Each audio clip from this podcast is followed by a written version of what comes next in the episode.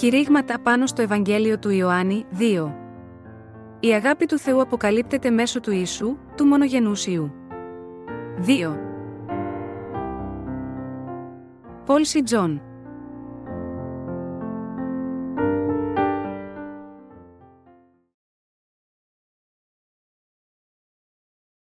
Πρέπει να αναγεννηθούμε με πίστη στο Ευαγγέλιο του Ύδατος και του Πνεύματος.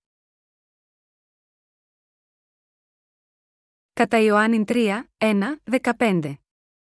Ή το δε άνθρωπος της εκ των Φαρισαίων, Νικόδημος ονομαζόμενος, άρχον των Ιουδαίων. Ούτως ήλθε προς τον Ιησούν διάνυκτο και είπε προς αυτόν ραβή, εξεύρωμεν ότι από Θεού ήλθες διδάσκαλος διότι ουδή δύναται να κάμνει τα σημεία ταύτα, τα οποία σι κάμνεις, εάν δεν είναι ο Θεός με ταυτού. Απεκρίθη ο Ισού και είπε προς αυτόν αληθώς, αληθώς συλλέγω, εάν της δεν γεννηθεί άνωθεν, δεν δύναται να είδει τη βασιλεία του Θεού. Λέγει προς αυτόν ο Νικόδημος πω δύναται άνθρωπος να γεννηθεί γέρονον, μήποτε δύναται να εισέλθει δευτέραν φοράνη στην κοιλία της μητρός αυτού και να γεννηθεί, απεκρίθη ο Ισού αληθώς, αληθώς συλλέγω, εάν της δεν γεννηθεί εξ και πνεύματος, δεν δύναται να εισέλθει στη βασιλεία του Θεού. Το γεγεννημένον εκ της αρκό είναι σαρξ και το γεγεννημένον εκ του πνεύματος είναι πνεύμα. Μη θαυμάσεις ότι σοι υπόν, πρέπει να γεννηθείτε άνωθεν.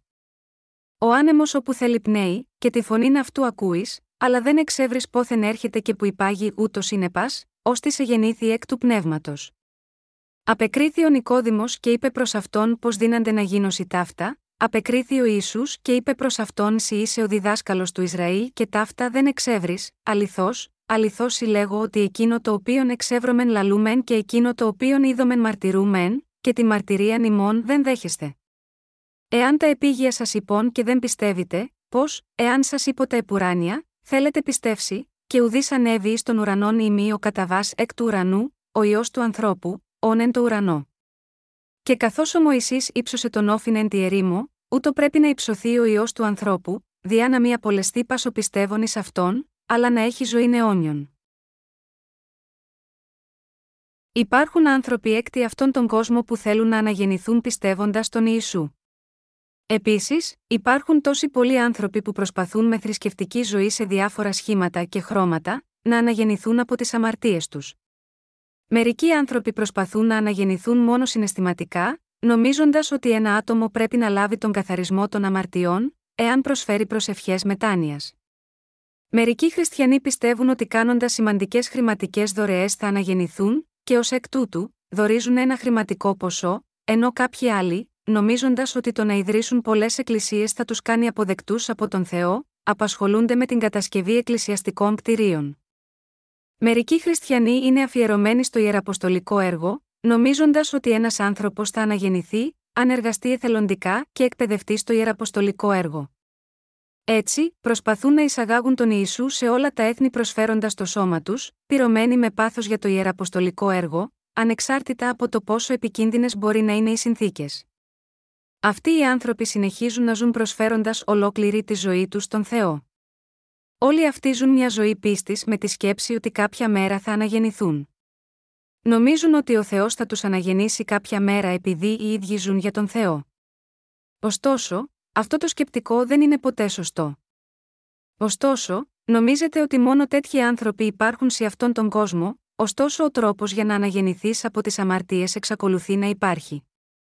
Οι άνθρωποι έχουν την τάση να πιστεύουν ότι θα λάβουν τη χάρη της αναγέννησης αν προσφέρουν πολλά υλικά πράγματα, προσφέρουν πολλές υπηρεσίες και είναι πιστοί μέχρι θανάτου. Οι άνθρωποι μπορεί να σκεφτούν, αν συνεχίσω να κάνω το καλό ενώπιον του Θεού, θα αναγεννηθώ σε μια στιγμή που ακόμα δεν ξέρω, αλλά αν και οι σκέψεις τους μπορεί να είναι έτσι, η υπόσχεση του Θεού δεν είναι έτσι. Τι θα μπορούσαμε να κάνουμε, δεδομένου ότι οι σκέψεις του Θεού είναι διαφορετικές από εκείνες των ανθρώπων, οι σκέψεις του Θεού είναι πολύ διαφορετικές από τις ανθρώπινες σκέψεις, μας λέει ότι ένας μπορεί να αναγεννηθεί σίγουρα πιστεύοντας το Ευαγγέλιο του Ήδατος και του Πνεύματος. Το να αναγεννηθείς δεν είναι δυνατό από οτιδήποτε άλλο, εκτός από την πίστη στο Ευαγγέλιο του Ήδατος και του Πνεύματος. Όπως μας έχει πει ο κύριος, αν κάποιος επιθυμεί να αναγεννηθεί από την κατάσταση του να είναι αμαρτωλός, αυτό είναι δυνατό μόνο έχοντας πίστη στο Ευαγγέλιο του Ήδατος και του Πνεύματος. Ακόμα και αν επρόκειτο να προσφέρουμε στον Θεό κάποιο κομμάτι από χρυσό, εκτός από το Ευαγγέλιο του Ήδατος και του Πνεύματος, δεν θα μπορούσαν ποτέ να αναγεννηθούμε πραγματικά. Ο Θεός μας λέει ότι οι καλές πράξεις ενός ατόμου, η θυσία, η αφοσίωση ή τα υλικά πράγματα, δεν θα μπορούσαν να κάνουν κάποιον να αναγεννηθεί. Αδιάφορο πόσο πολύ υδρώνει φυσικά, πόσο κοπιάζει και προσφέρει στον Θεό, δεν μπορεί να λάβει σωτηρία από τις αμαρτίες που έχει διαπράξει. Η ανθρώπινη ψυχή δεν μπορεί να ξεφύγει από τις αμαρτίες με τις προσπάθειες της σάρκας. Μερικοί άνθρωποι μπορεί να σκέφτονται έτσι, όπως έχει πει ο κύριος, ο άνεμος όπου θέλει πνέει, και την φωνή αυτού ακούεις, αλλά δεν εξεύρεις πόθεν έρχεται και που υπάγει κατά Ιωάννην 3, 8, οι άνθρωποι θα μπορούσαν να πιστεύουν ότι το να είσαι αναγεννημένος είναι μια διαδικασία που δεν μπορεί κανείς να ξέρει πώς επιτυγχάνεται και ότι αυτό είναι κάτι που ξέρει μόνο ο Θεός. Ωστόσο, αυτή είναι μια σκέψη που προέρχεται από άγνοια της αλήθειας του Ευαγγελίου του Ήδατος και του Πνεύματος που ο κύριος μας έχει δώσει. Ο Θεός ξέρει τα πάντα για μας. Ο Θεός γνωρίζει με σαφήνεια αν ένας έχει αναγεννηθεί από τις αμαρτίες ή όχι πιστεύοντας το Ευαγγέλιο του Ήδατος και του Πνεύματος. Ο Θεός είχε σχεδιάσει και επιτρέπει στους ανθρώπους να αναγεννηθούν με το Ευαγγέλιο του Ήδατος και του Πνεύματος. Ωστόσο, οι άνθρωποι που δεν έχουν ακόμα ξεφύγει από τις αμαρτίες τους έχουν μια παρανόηση, επειδή δεν ξέρουν την αλήθεια πως η αναγέννηση γίνεται με την πίστη στο Ευαγγέλιο του Ήδατος και του Πνεύματος. Αλλά και πάλι, αυτοί οι άνθρωποι συνεχίζουν να ελπίζουν για μια τυχερή ευκαιρία, νομίζοντας ότι κάποια μέρα θα αναγεννηθούν. Όταν οι άνθρωποι ακούνε για πρώτη φορά τους λόγους του Ευαγγελίου του Ήδατος και του Πνεύματος, μερικές φορές τους απορρίπτουν, λέγοντας: Τα λόγια είναι αληθινά, αλλά είναι διαφορετικά από αυτά που έχουμε μάθει μέχρι τώρα.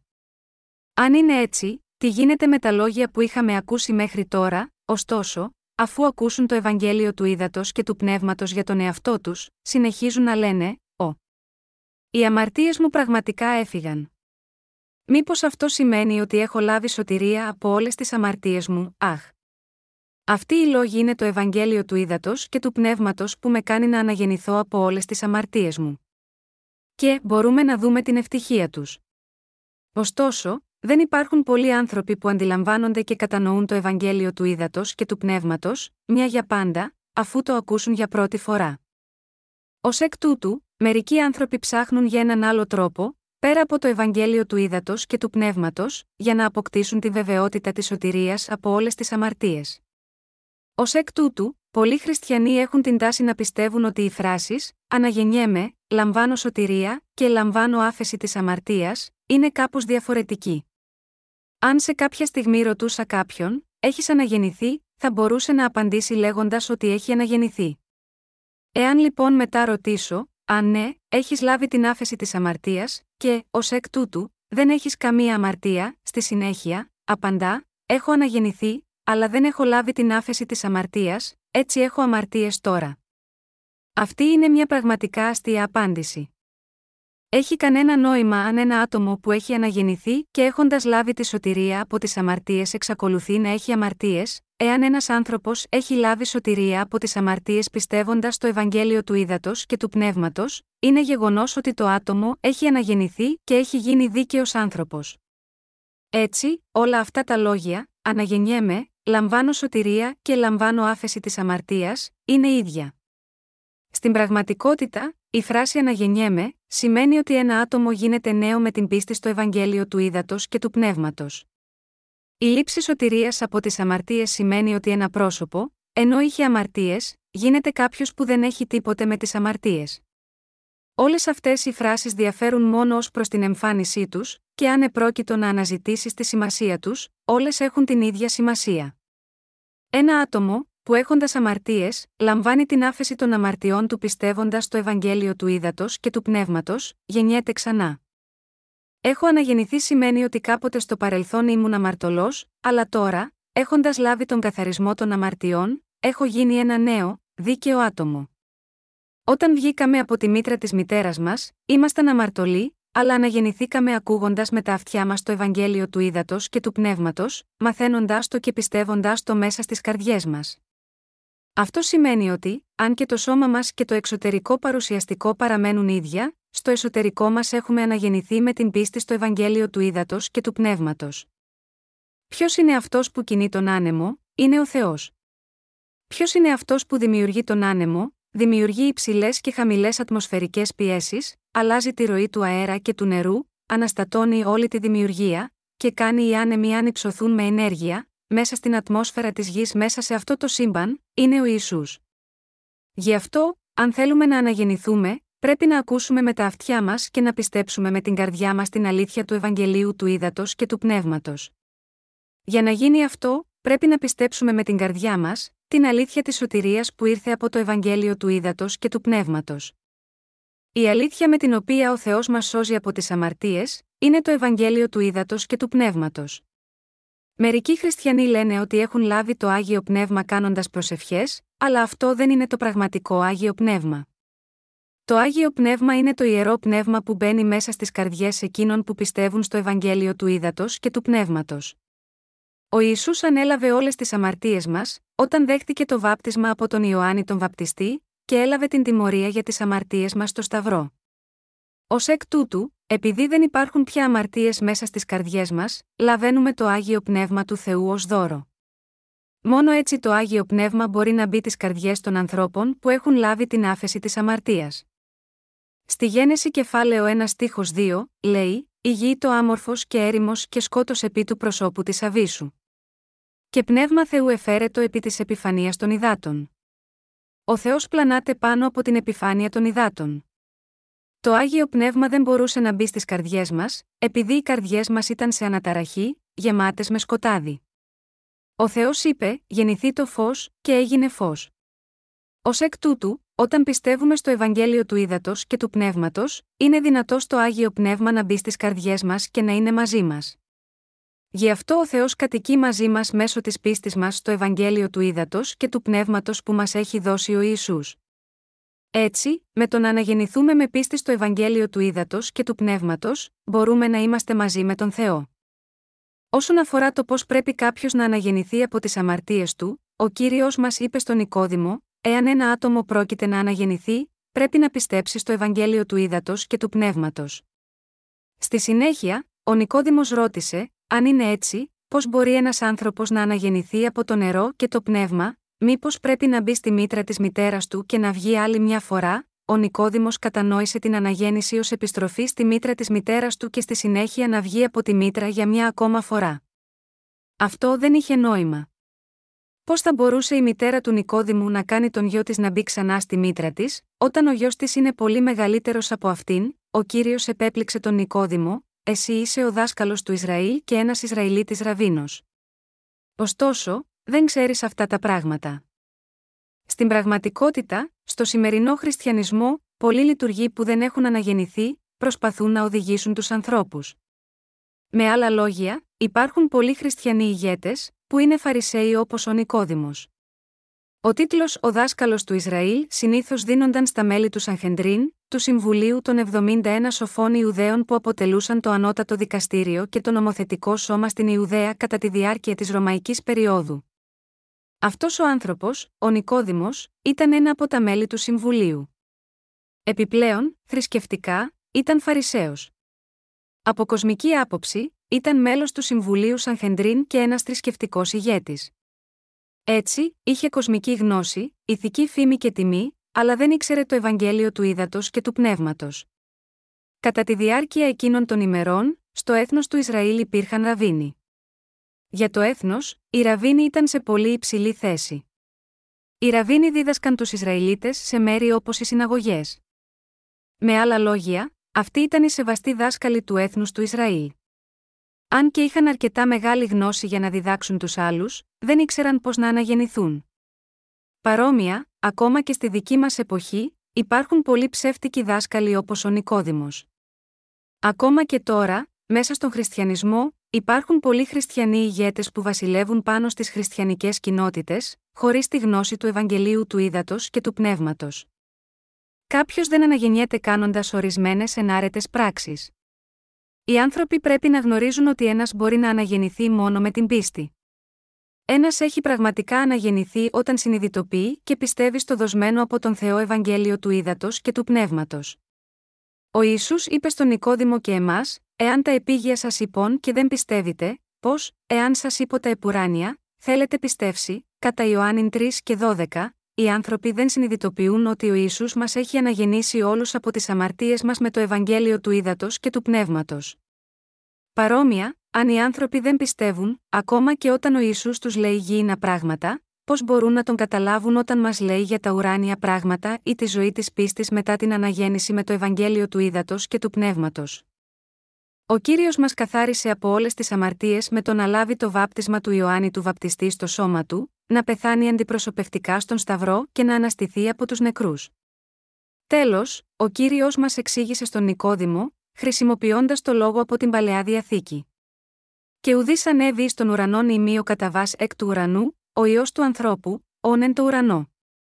Και καθώς ο Μωυσής ύψωσε τον όφιν εν τη ερήμο, ούτω πρέπει να υψωθεί ο ιό του ανθρώπου, διά να μη απολεστεί πάσο πιστεύων ει αυτόν, αλλά να έχει ζωή αιώνιον κατά Ιωάννην 3, 13, 15. Ακριβώς όπως ο Μωυσής είχε ύψωσε το χάλκινο φίδι στην έρημο, έτσι πρέπει ο ιό του ανθρώπου να υψωθεί. Και ο Θεός παραχωρεί αιώνια ζωή σε εκείνους που πιστεύουν στον Ιησού, που είχε υψωθεί ακριβώς όπως το χάλκινο φίδι. Όταν ο κύριος μας είπε, καθώς ο Μωυσής ύψωσε τον όφιν εν τη ερήμο, ούτω πρέπει να υψωθεί ο ιό του ανθρώπου, ο κύριος μας μιλούσε για το Ευαγγέλιο του ύδατο και του πνεύματος. Ο κύριος μας πέθανε αφού είπε, Τετέλεστε. Κατά Ιωάννην 19 και 30. Ο κύριος μας ανέλαβε τις αμαρτίες του κόσμου, προκειμένου να σταυρωθεί και να υψωθεί από τη γη. Όποιος ήταν χωρίς αμαρτία δεν θα μπορούσε ποτέ να κρεμαστεί στον ξύλινο σταυρό της κατάρας. Γι' αυτό ο κύριος μας ανέλαβε όλες τις αμαρτίες της ανθρωπότητας μια για πάντα, λαμβάνοντας το βάπτισμα από τον Ιωάννη τον Βαπτιστή προτού κρεμαστεί στον Σταυρό. Έτσι, το έκανε αυτό ώστε να χύσει το αίμα του στον Σταυρό ως το μισθό όλων των αμαρτιών της ανθρωπότητας, ώστε οι άνθρωποι που πιστεύουν στον Ιησού ως σωτήρα τους, να αναγεννηθούν εξ και πνεύματος. Τώρα, ο κύριος δίδασκε αυτό στον Νικόδημο μέσα από τις γραφές. Επειδή ο Νικόδημος ήταν καλός γνώστης της παλαιάς διαθήκης, ο Ιησούς του είπε: Και καθώς ο Μωυσής ύψωσε τον όφιν εν τη ερήμο, ούτω πρέπει να υψωθεί ο ιό του ανθρώπου, διά να μη απολεστεί πάσο πιστεύων ει αυτόν, αλλά να έχει ζωή αιώνιον. Με αυτή την περικοπή, ο Ιησούς του έλεγε ότι έχει σώσει όλους τους ανθρώπους λαμβάνοντας το βάπτισμα από τον Ιωάννη τον Βαπτιστή και πεθαίνοντας τον Σταυρό. Με άλλα λόγια, ο Ιησούς μιλούσε ακριβώς για τη σωτηρία με το Ευαγγέλιο του Ήδατος και του Πνεύματος, και ο Νικόδημος το κατάλαβε. Η ιστορία των φλογερών φιδιών στο βιβλίο των Αριθμών, κεφάλαιο 21, έχει ως εξής: Ο λαός Ισραήλ που τότε ζούσαν στην έρημο, αποθαρρύνθηκαν πολύ στο δρόμο και ως εκ τούτου, μίλησαν εναντίον του Ιεχοβά Θεού και του Μωυσή, λόγω της σκληρής και δύσκολης πορείας. Για το λόγο αυτό, ο Θεός έστειλε φλογερά φίδια για να σκοτώσουν αυτούς τους ανθρώπους. Εκείνοι που δαγκώθηκαν από τα φλογερά φίδια πρίζονταν αμέσως και πέθαιναν με αφρούς στο στόμα τους, ουριάζοντας για λίγο από αγωνία. Βλέποντας το λαό Ισραήλ να πεθαίνουν μέσα σε πόνο, αφού είχαν δαγκωθεί από τα φλογερά φίδια, ο Μωυσής, ο ηγέτης των Ισραηλιτών, προσευχήθηκε στον Θεό. Όταν προσευχήθηκε, αγαπητέ Θεέ, σώσε αυτούς τους ανθρώπους, ο Θεός είπε: Αυτοί οι άνθρωποι μίλησαν εναντίον μου τόσο πολύ που εγώ ο ίδιος τους τιμώρησα. Ο Μωυσής παρακάλεσε πάλι, ακόμα και έτσι, παρακαλώ σώσε αυτούς τους ανθρώπους, Θεέ. Λοιπόν, εάν θέλεις να σώσεις αυτούς τους ανθρώπους, στήσε ένα χάλκινο φίδι επάνω σε ένα στήλο, και σήκωσε το ψηλά. Και πες στου ανθρώπους ότι όποιος κοιτάζει σίγμα, αυτό θα ζήσει. Ο Μωυσής παρέδωσε το λόγο, όπως ακριβώς ο Θεός του είχε πει να μεταφέρει στο λαό του Ισραήλ. Και πράγματι, όποιος κοίταζε στο χάλκινο φίδι που ήταν κρεμασμένο από ένα στήλο, θεραπευόταν από το δηλητήριο. Ακριβώς όπως το χάλκινο φίδι στήθηκε ψηλά σε ένα κοντάρι, ο κύριος μας Ισού ανέλαβε την κατάρα για όλες τις αμαρτίες για χάρη μας, με το να λάβει το βάπτισμα και να κρεμαστεί στον ξύλινο σταυρό ως ένας καταραμένος. Στην Αγία Γραφή, το φίδι σημαίνει τον Σατανά τον διάβολο. Για να σώσει όλους εμάς που δεν είχαμε άλλη επιλογή από το να πεθάνουμε και να λάβουμε την κατάρα εξαιτίας της αμαρτίας που ήρθε στη ζωή μας από τον Σατανά τον διάβολο, ο κύριος μας Ισού ήρθε σε αυτή τη γη, ανέλαβε όλες τις αμαρτίες της ανθρωπότητας, έδωσε αιώνια ζωή σε όποιον πιστεύει στο βάπτισμα και το χύσιμο του αίματό του. Ακριβώς όπως σωζόταν κάποιος που κοιτούσε το χάλκινο φίδι που κρεμόταν σε έναν στήλο. Έτσι χορήγησε την χάρη της αναγέννησης σε όλους όσοι πίστεψαν αναλόγως. Έτσι ο Θεός έκανε τον κύριο μας να αναλάβει ολόκληρη την κατάρα για τις αμαρτίες αυτού του κόσμου.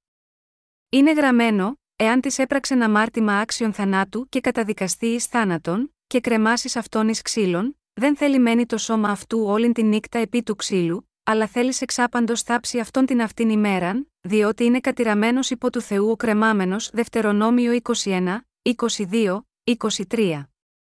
Ο Απόστολος Παύλος, επίσης, διακήρυξε: Ο Χριστός εξηγόρασε ημάς εκ της κατάρας του νόμου, γενόμενος κατάρα υπέρ ημών διότι είναι γεγραμμένον επί κατάρατος πασοκρεμάμενος επί ξύλου Γαλάτας 3 και 13. Ο Ιησούς ανέλαβε όλη την κατάρα μας με τον αβαυτιστή και να κρεμαστεί στον ξύλινο σταυρό. Με την παραλαβή του βαπτίσματος, το θάνατο στον Σταυρό και την ανάστασή του, ο Ισού έχει σώσει πλήρως όλους τους αμαρτωλούς. Ο κύριος είπε ότι κανείς δεν ανέβηκε στον ουρανό, παρά μόνο αυτός που κατέβηκε από τον ουρανό, δηλαδή ο ιό του ανθρώπου. Έτσι ο κύριος μας άνοιξε τις πύλες του ουρανού με την αλήθεια του Ευαγγελίου του Ήδατος και του Πνεύματος. Εγώ είμαι η οδός και η αλήθεια και η ζωή ουδής έρχεται προς τον πατέρα, είμαι η δέλτα γιώτα εμού κατά Ιωάννη 14, 6. Λόγω του κυρίου μας, που άνοιξε τις πύλες του ουρανού για πρώτη φορά αναλαμβάνοντας όλες τις αμαρτίες της ανθρωπότητας και με τον ακρεμαστή στον Σταυρό, όποιος πιστεύει στον Ιησού ως δικό του σωτήρα, μπορεί να μπει στην βασιλεία των ουρανών με τέτοια πίστη. Ο κύριος μας έχει σώσει με το Ευαγγέλιο του Ήδατος και του Πνεύματος. Είναι γραμμένο, και καθώς ο Μωυσής ύψωσε τον όφιν εν τη ερήμο, ούτω πρέπει να υψωθεί ο ιό του ανθρώπου κατά Ιωάννη 3 και 14. Ποιος λόγος θα μπορούσε να υπάρξει για τον κύριο μας, ώστε να κρεμαστεί στον Σταυρό, μήπως αμάρτησε σαν και εμάς, ήταν ασθενής σαν και εμάς, ήταν ελλειπής σαν και εμάς, δεν είναι έτσι. Ωστόσο, ο κύριο μας έπρεπε να κρεμαστεί στον ξύλινο Σταυρό της Κατάρας. Η δίκαιη πράξη του ήταν να σώσει εσάς και εμένα από όλες τις αμαρτίες. Επειδή είχε αναλάβει προσωπικά στον Ιορδάνη ποταμό, όλες τις αμαρτίες όλων των ανθρώπων σε όλο τον κόσμο, καθώς και τις δικές σας και τις δικές μου, για να σώσει όλους από αυτές, εκείνος μπορούσε να πληρώσει για όλες τις αμαρτίες τους με το να σταυρωθεί. Και έχει κάνει όσους πιστεύουν στο Ευαγγέλιο του Ήδατος και του Πνεύματος να λαβαίνουν σωτηρία. Ο Θεός μας έχει αναγεννήσει από το νερό και το αίμα του κυρίου, 1 Ιωάννου 5, 3, 7. Κάποιος μπορεί να αναγεννηθεί εξ ύδατο και πνεύματος, όταν πιστεύει στο Ευαγγέλιο του βαπτίσματος του ίσου και το αίμα του στον Σταυρό, κατά Ιωάννη 3, 5. Οι αναγεννημένοι γίνονται τα παιδιά του Θεού. Το νερό στο κατά Ιωάννη 3, 5 αναφέρεται στο βάπτισμα που ο Ιησούς είχε λάβει, και το πνεύμα αναφέρεται στην αλήθεια ότι ο Ιησούς, που είναι Θεός, έχει σώσει όλη την ανθρωπότητα με το να έλθει σε αυτή τη γη με ανθρώπινη σάρκα, αναλαμβάνοντας όλες τις αμαρτίες της ανθρωπότητας, λαβαίνοντας το βάπτισμα, και λαβαίνοντας την τιμωρία για τις αμαρτίες της ανθρωπότητας στον Σταυρό. Ο κύριος μας έχει σώσει με το βάπτισμα, που είχε λάβει και το αίμα του Σταυρού. Ο κύριος μας μας έχει σώσει με το Ευαγγέλιο του Ήδατος και του Πνεύματος. Ότι μόνο όσοι έχουν αναγεννηθεί εξ ύδατο και πνεύματος θα μπορούν να μπουν στη βασιλεία του Θεού, εννοείται ακριβώς με αυτές τις λέξεις. Ο κύριος μας έχει σώσει εσάς και εμένα από όλες τις αμαρτίες με το Ευαγγέλιο του Ήδατος και του Πνεύματος. Συγχριστιανοί μου, το πιστεύετε αυτό, το να αναγεννηθείς εξ ύδατο και πνεύματος αναφέρεται στο να καθαριστείς από όλες τις αμαρτίες πιστεύοντας το βάπτισμα που είχε λάβει ο Ισού και το αίμα του Σταυρού. Ο Ιησούς είναι ο αληθινός Θεός και η αιώνια ζωή, 1 Ιωάννου 5 και 20. Και αυτός, ο οποίος είναι Θεός και ο Σωτήρας, ήρθε σε αυτή τη γη με ανθρώπινη σάρκα, ανέλαβε τις αμαρτίες όλης της ανθρωπότητας λαβαίνοντας το βάπτισμα από τον Ιωάννη τον Βαπτιστή, έλαβε την κατάρα προσφέροντας τη σάρκα του στον Σταυρό, καθάρισε όλες οι αμαρτίες του κόσμου με το να αναστηθεί από τους νεκρούς σε τρεις ημέρες, και κάνοντας όσους πιστεύουν σε αυτόν να μπουν στη βασιλεία του Θεού. Αυτός είναι ο λόγος για τον οποίο λέγεται ότι ο κύριος μας έχει γίνει ο αρχιερέας του ουρανού. Ο κύριος είπε: Εγώ είμαι η θύρα των προβάτων κατά Ιωάννη 10, 7. Ποιος στέκεται στην πόρτα του ουρανού, ο κύριος μας βρίσκεται εκεί. Ποιος ανοίγει την πόρτα, ο κύριος μας την ανοίγει. Για να περάσουμε μέσα από την πόρτα του ουρανού, πρέπει να πιστέψουμε στη σωτηρία που ο Ιησούς εκπλήρωσε με το βάπτισμα και το αίμα του. Όσοι πιστεύουν στο Ευαγγέλιο του Ήδατος και του Πνεύματος επιτρέπεται να περάσουν μέσα από την πόρτα, αλλά εκείνοι που δεν έχουν αναγεννηθεί αρνούμενοι την αλήθεια του Ευαγγελίου του Ήδατος και του Πνεύματος, δεν επιτρέπεται να περάσουν μέσα.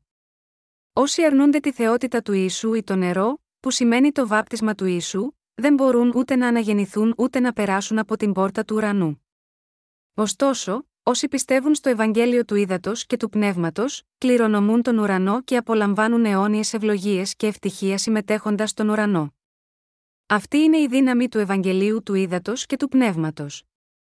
Ακριβώς όπως το χάλκινο φίδι που ήταν κρεμασμένο ψηλά στο στήλο, αφού έλαβε το βάπτισμα από τον Ιωάννη τον Βαπτιστή, ο κύριος μας έλαβε αντιπροσωπευτικά την κρίση για όλες τις αμαρτίες, με τον να κρεμαστεί ψηλά στον Σταυρό. Αυτή είναι η αλήθεια του Ευαγγελίου του Ήδατος και του Πνεύματος. Πιστεύοντας σε αυτή την αλήθεια, οδηγούμαστε στη σωτηρία από τις αμαρτίες και αναγεννιόμαστε. Αυτό το Ευαγγέλιο είναι η σωτηρία της αλήθειας με την οποία η ανθρωπότητα μπορεί να λάβει την άφεση των αμαρτιών. Συγχριστιανοί μου, μπορείτε τώρα να δείτε τι είναι η αναγέννηση από το νερό και το πνεύμα, έχοντας αναγεννηθεί, η γίνει νέος άνθρωπος, η σωθεί από τις αμαρτίες, η γίνει άνθρωπος χωρίς αμαρτία αν και είχε αμαρτίες, όλα αυτά έχουν την ίδια έννοια που χορηγείται σε όποιον πιστεύει στο Ευαγγέλιο του βαπτίσματος του ίσου και το αίμα του Σταυρού. Με άλλα λόγια, οι άνθρωποι που πιστεύουν στο Ευαγγέλιο του Ήδατος και του Πνεύματος είναι ακριβώς εκείνοι που πιστεύουν στο Ευαγγέλιο του Βαπτίσματος και το αίμα του Σταυρού που ο Ιησούς μας έχει δώσει. Ωστόσο, οι άνθρωποι του κόσμου σήμερα πιστεύουν στον Ιησού χωρίς να γνωρίζουν γι' αυτό. Πόσο λυπηρό είναι αυτό, είναι τόσο υποκριτικοί στην πίστη τους στον Ιησού, που είναι πραγματικά λυπηρό να βλέπουμε τις αξιολύπητες προσπάθειές τους. Όπως ο Νικόδημος δεν ήξερε, οι θεολόγοι, οι λειτουργοί και οι λαϊκοί αυτές τις μέρες δεν γνωρίζουν καν για την αναγέννηση του ύδατος και του πνεύματος. Μέσα στον κόσμο της εποχής του, πόσο μεγάλος ήταν ο Νικόδημος, και όμως, δεν καταλάβαινε καθόλου το λόγο του Ιησού. Στη Σάρκα, θα μπορούσε να ήταν ένας σπουδαίος άνθρωπος, αλλά πνευματικά ήταν ένας τυφλός. Η συνομιλία του Ιησού με τον Νικόδημο είναι γραμμένη στο κατά Ιωάννη 3, 1, 21. Ο Ιησούς δίδαξε αυτούς τους λόγους, προκειμένου να ανοίξουν τα μάτια ενός πνευματικά τυφλού. Μόνο τότε ο Νικόδημος αντιλήφθηκε την αλήθεια, λέγοντας: Αχ! Ήξερα ότι ο Ιησούς δεν ήταν ένας συνηθισμένος άνθρωπος, αλλά αυτό είναι αλήθεια.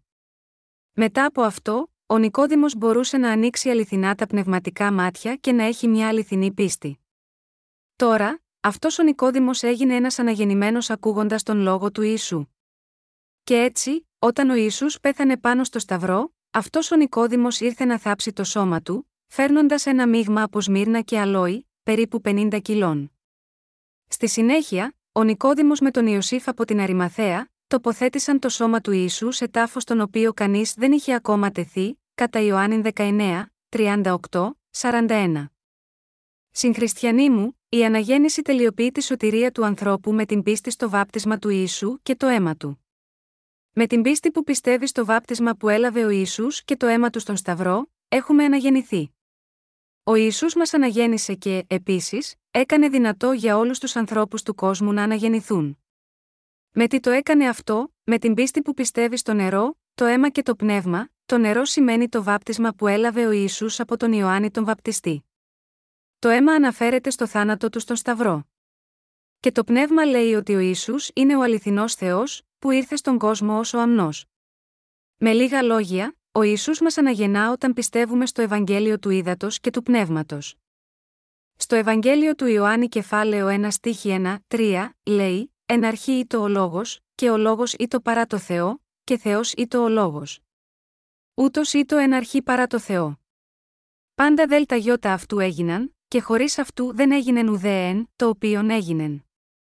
Ποιος είναι αυτός, αυτός είναι ο Ιησούς που μας έχει σώσει με το βάπτισμα που έλαβε ο ίδιος και το αίμα που έχησε στο Σταυρό.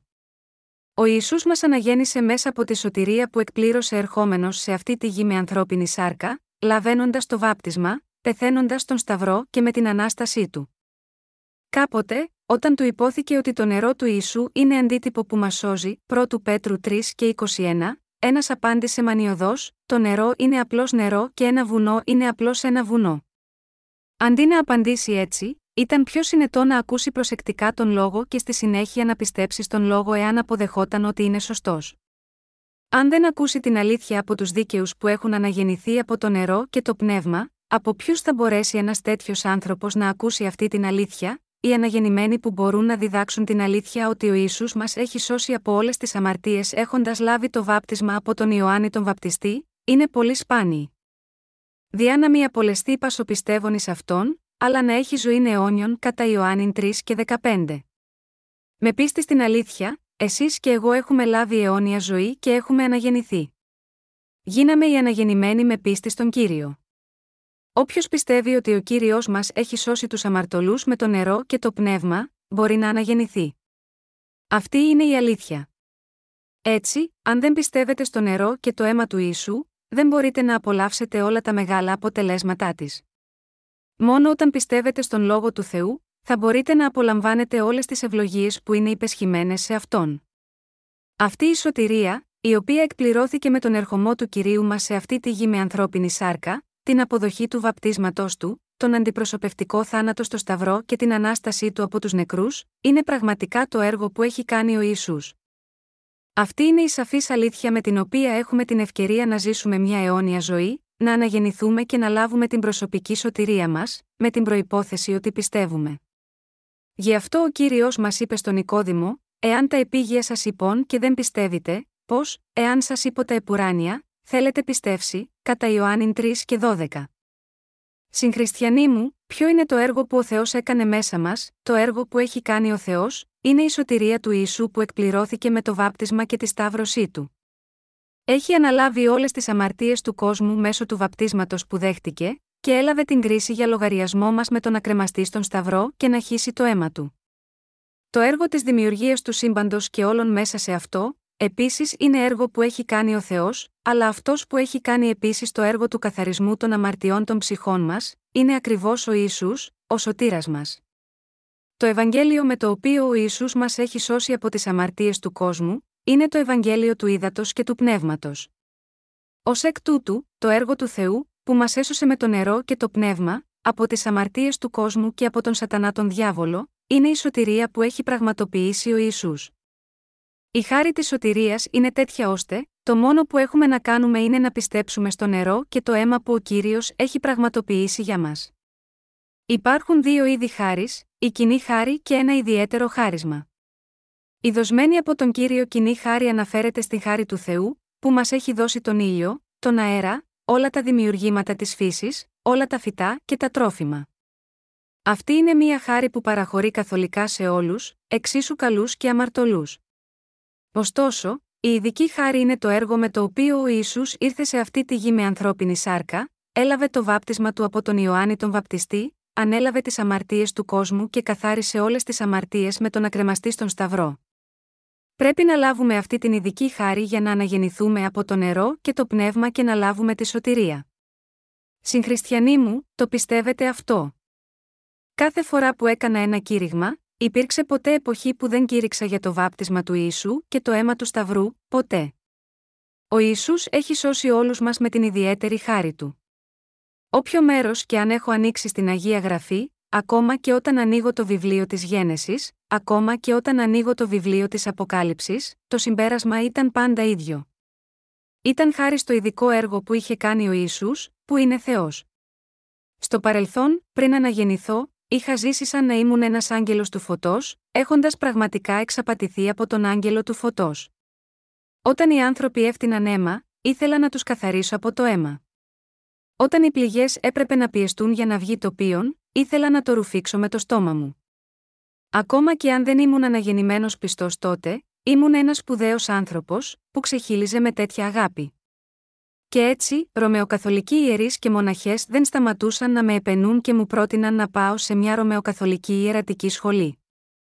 Κατάλαβα αργότερα, ότι και εκείνοι όπως εγώ, είχαν εξαπατηθεί από τον άγγελο του φωτός. Γάμα γιώτα, αυτό οι ψευδείς άγγελοι είναι τόσο ισχυροί. Χωρίς καν να γνωρίζουν ότι οι ψευδείς άγγελοι έχουν την τάση να τους εξαπατούν, οι άνθρωποι μιλούν για παράξενες εμπειρίες σαν να ήταν μεγάλα σημεία από τον Θεό. Παραδόξως, υπάρχουν πολλοί άνθρωποι που πιστεύουν σε απάτες του αγγέλου του ψεύδους, που λέει ότι οι αμαρτίες εξαφανίζονται όταν προσφέρονται ένθερμες προσευχές μετάνοιας, και οι οποίοι λένε ότι ένα συγκεκριμένο άρρωστο άτομο θεραπεύτηκε αφού έλαβε προσευχή με την τοποθέτηση των χεριών. Όλοι αυτοί είναι ψεύτες. Τέτοιοι άνθρωποι είναι σαν τον Νικόδημο, πριν να αναγεννηθεί. Με τον λόγο της δύναμης, ο κύριος έχει εξαλείψει όλες τις αμαρτίες μας, Εβραίους 1, 3. Όταν πιστεύουμε στον κύριο που μας έσωσε με το Ευαγγέλιο του ύδατο και του πνεύματος, λαβαίνουμε την ειδική χάρη από τον Θεό. Ψεύτικα θαύματα ή θαύματα που συμβαίνουν σε όλο τον κόσμο, και δόγματα ή θεωρίες από ανθρώπινες σκέψεις, δεν είναι τίποτε. Μόνο πιστεύοντας το Ευαγγέλιο του ύδατο και του πνεύματος, ο Θεός μας έχει σώσει με την ιδιαίτερη χάρη. Με το Ευαγγέλιο του ύδατο και του πνεύματος, ο κύριος μας έχει κάνει ανθρώπους που έχουν σωθεί από τις αμαρτίες και δεν έχουν καμία σχέση με αμαρτίες. Το πιστεύετε αυτό, έχει συμβεί στη ζωή σας, ναι. Αυτή είναι η σωτηρία του ύδατο και του πνεύματος. Αυτό είναι το Ευαγγέλιο που μας δίνει τη δυνατότητα να αναγεννηθούμε από το νερό και το πνεύμα. Δίνω πραγματικά ευχαριστίες προς τον Κύριο, που μας επέτρεψε να λάβουμε σωτηρία. Θα ήθελα να τελειώσω τώρα. Είναι πραγματικά απογοητευτικό να βλέπουμε ότι τόσοι πολλοί άνθρωποι στον κόσμο δεν ξέρουν για την αναγέννηση του ύδατος και του πνεύματος. Τώρα, υπάρχουν τόσοι πολλοί άνθρωποι που πιστεύουν στον Ιησού, αλλά έχουν περάσει μόνο 500 χρόνια από το ξέσπασμα της μεταρρύθμισης. Ξέρετε τι σημαίνει αυτό, παρακαλώ μην πείτε ότι η ξεχωριστή εκκλησία σας έχει ιστορία 2.000 ετών. Εμείς που έχουμε τώρα το Ευαγγέλιο του Ήδατος και του Πνεύματος, μπορούμε να πούμε ότι έχουμε την παράδοση της πίστης που είναι 2.000 ετών. Επειδή εμείς είμαστε αυτοί που έχουν την ίδια πίστη με εκείνη των Αποστόλων. Εξετάζοντας την ιστορία του Προτεσταντισμού σε όλο τον κόσμο, έχουν περάσει μόνο 500 περίπου χρόνια από τη μεταρρύθμιση. Ωστόσο, είτε είναι 500 ή 1000 χρόνια, οι άνθρωποι δεν γνωρίζουν την αλήθεια του Ευαγγελίου του Ήδατος και του Πνεύματος. Σε αυτόν τον κόσμο, ωστόσο, μεταξύ των διάσημων ηγετών κάθε ξεχωριστής χριστιανικής εκκλησίας δόγματος, εκείνοι που έχουν λάβει την ειδική χάρη να αναγεννηθούν από το Ευαγγέλιο του Ήδατος και του Πνεύματος είναι τόσος σπάνιοι στο σημερινό χριστιανισμό. Πρέπει επομένως να πιστέψουμε στο Ευαγγέλιο του Ήδατος και του Πνεύματος, που είχαν πιστέψει οι άνθρωποι από την εποχή των Αποστόλων, και να συνεχίσουμε να ζούμε για την διάδοση του Ευαγγελίου σε όλο τον κόσμο από την πίστη.